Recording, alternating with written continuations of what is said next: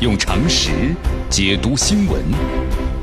用客观引导趋势。今日话题，这里是今日话题。大家好，我是江南。法国当地时间呢，周一，也就是四月十五号晚上的时候，那么正在爱舍利宫啊静心以待，原定是当天晚上八点钟的要发表长篇电视讲话的法国总统马克龙呢，就突然被圣母院的。突发大火抢了头条，在当地时间周一十八点五十分，法国首都巴黎的地标性建筑呢，巴黎圣母院是突发大火，这高耸的塔尖就坠落了，内部损伤非常的严重。六千七百万的法国人沉浸在悲痛和惋惜当中，可能当时就无人再顾及了。马克龙准备了很多周的大辩论、总结演讲，包括上任以来呢第一个总统新闻发布会的计划了。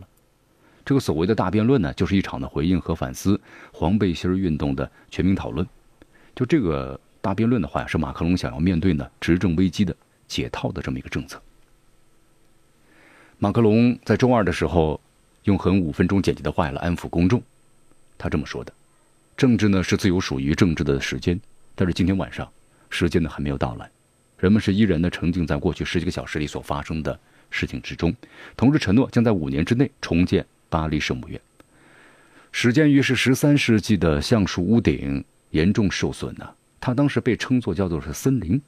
因为呢要打造这个屋顶的话，它需要的这个木材呀，那整整是一片森林的橡树，所以说呢这个资金呢是非常的庞大和昂贵的。法国传统基金会的副主席贝特朗德费多悲伤的承认，由于法国境内啊没有足够数量的项目。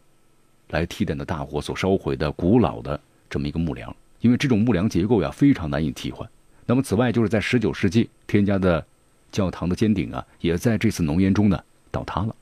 但所幸的是，圣母院的标志性的钟楼，还有正面的精致的石雕墙面，三个大的玫瑰窗，包括呢荆棘花冠，重要的文物呀，这次呢不幸中的万幸，确认是完好的。你看啊，这个把法国的巴黎圣母院这维修的话，以前呢出现过资金的问题。资金啊，他一直募集不到，或者政府的拨款呢总是不够，所以导致这个修缮的话呢，一直是拖拖再开始，再开始再拖。呃，同时这次的话，你看，可能要达十亿欧元呐，这个资金非常庞大呀，重建募捐，对吧？举办的国际建筑师竞赛来寻找能够巧匠修复塔尖儿法国政府呢和社会也在寻求一些办法呀，来重现呢圣母院的原貌。但是同时呢，这事故的原因调查陷入迷宫了。这火警在起火之前曾经响起，那么种种迹象是不是指向了这大教堂的管理，包括修缮过程中人为的疏漏呢？而且在法国，你看现在黄背心的抗议运动持续半年时间了，社会的意识分裂难消。这火灾呀，包括它引发的反思和讨论，呃，有专家特别谈到了，超出了历史文化和宗教意义的范畴了。那肯定在法国的舆论场当中啊，会停留很长的一段时间。呃，法国驻上海的总领事。柯瑞宇这样说道：“他说，在巴黎圣母院教堂呢遇火之后，那么法兰西受到了触动心灵的一击。那么，就像马克龙总统所谈到的样，这座大教堂已早已就是法兰西命运的一部分了。这初步显示啊，现在巴黎圣母院的大火呢和恐怖主义没有关联，和那些大量致死的恐袭就是恐袭事件呢也不太一样。四百多名消防员的努力之下，这火灾呢没有造成任何人员死亡。不过呢，有些问题。”就是心理冲击，可能会使有些人联想起了美国的世贸中心双子塔倒下的震撼的瞬间。你看，不仅美国媒体啊把这次巴黎圣母院的教堂呢这个尖塔啊着火呢和九幺事件的画面相提并论，有一位呢叫做是菲利普卡伦斯提的法国名嘴啊，甚至在美国电视台上呢直接就是断言称这就是法国的九幺幺。虽然其言论呢随后引起了质疑，包括对阴谋论的攻击，但是在教堂的尖塔。倒下的一瞬间呢，这精神冲击由此呢可见。三十三岁的法国姑娘艾洛蒂，她居住在呢法国东南部的十三区，距离这个西带岛上的圣母院呢有一段距离。但是当时在室友的提醒之下呢，登楼眺望之后，火灾的景象让她是毕生难忘。她说，在傍晚七点钟出头，我来到楼顶，一眼望见的是一朵呢蘑菇云的状态，实在是太可怕了。他说：“第一个闪过念头就是恐怖袭击，眼看着尖塔顶被浓烟吞噬了，恐惧之后呢淹没了我。在意识还没有来得及回到我脑中的时候，这泪珠已经滚落到了脸上。那个时候我就在想，将来要是有了孩子，那么他恐怕再也看不到巴黎圣母院了。其实不知为什么啊，那么此时这样的一种场景啊，还让摄影师艾罗蒂他的脑中出现了就是前总统啊希拉克的一句这个感言，说房子烧着了，但是我们却向呢别处张望。这个时候啊，参加南非地球峰会的希拉克用此言来比喻呢全球变暖，而此时的一些法国人呢，也完没有完全把注意力集中在大火的本身。在大火浓烟呢滚滚的时候，四十七岁的法国上校弗雷德里克，那么正带着妻子呀妻子呀驱车行驶在交通枢纽的夏特莱地铁站的附近，在十九点二十七分的时候，他的手机上看到了消息，显示圣母院呢发生了火灾。弗雷德里克呢，立即赶往了圣母院的方向。为了更好的看清全景，弗雷德里克呢是穿越了交通管制、发生大面积堵车的夏特莱特区，然后呢经过了市政厅、路易菲利普桥，就来到了和圣路易岛相对岸的塞纳河的右岸。在那里，他发现了有大批的人群在河岸上和兰伯特府邸。那么，在这个附近，他有两类人吧。一类人是沉浸在大火所带来的震惊和悲伤之中，那么另外一类人的话呢，举止非常奇怪，他们摆出一些滑稽取乐的动作，或者带着嘲笑的表情，和火警呢同框自拍。弗雷德里克曾经在诺曼底呢大区做过多年的地方议员，后来进入军队服役，至上校的军衔。他说他无法理解这些观众的做法，他激动的这样的论称：历史走到今天，圣母院呢早已不是一座呢属于教会的建筑。在这样一座呢民族和国家的化身面前，无论是观者还是教徒，都应该呢心怀一丝的尊重。在那天晚上，他说我辗转难眠，既是因为圣母院呢被破坏了，也是因为那些人的玩世不恭和无所谓的态度。他说问问每年一千两百多万的游览圣母院的法国和外国游客吧，看看圣母院被毁了之后，他们有什么感受？用取笑的态度来看待这个灾难，那真的是大错特错了。其实，弗雷德里克的辗转难眠呢，也是不无道理的。对于很多巴黎居民来说呀，这圣母院就是巴黎的心脏，或者说圣母院呢就是巴黎。你看，一位巴黎市民呢这样说了，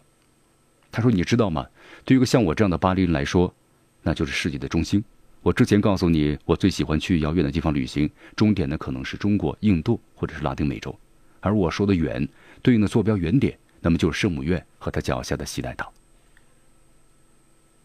从政和从军的多年的弗雷德里克，他认为巴黎圣母院呢是法国民族精神的一个象征，多少历史事件在这里发生，所以不管呢法国经历了苦涩还是喜悦，他就在那里看着我们。艾洛蒂呢和弗雷德里克曾经无数次的从巴黎圣母院的走过，而多位的法国国王，甚至还有皇帝的拿破仑，那么都在其哥特式的穹顶下矗立。在一九四四年八月二十六日，刚刚率军的解放巴黎的自由法国领袖的戴高乐，也曾冒着被屋顶啊埋伏着的德军枪手击中的危险，在此呢率众高唱是马赛曲。那么同时，单从建筑角度来说呀，巴黎圣母院的大教堂呢，可能不是第一座呢哥特式的建筑啊，但是呢，它代表的是八百多年的法国历史。在乔治·杜比他的笔下，他是法国中世纪著名的史学家。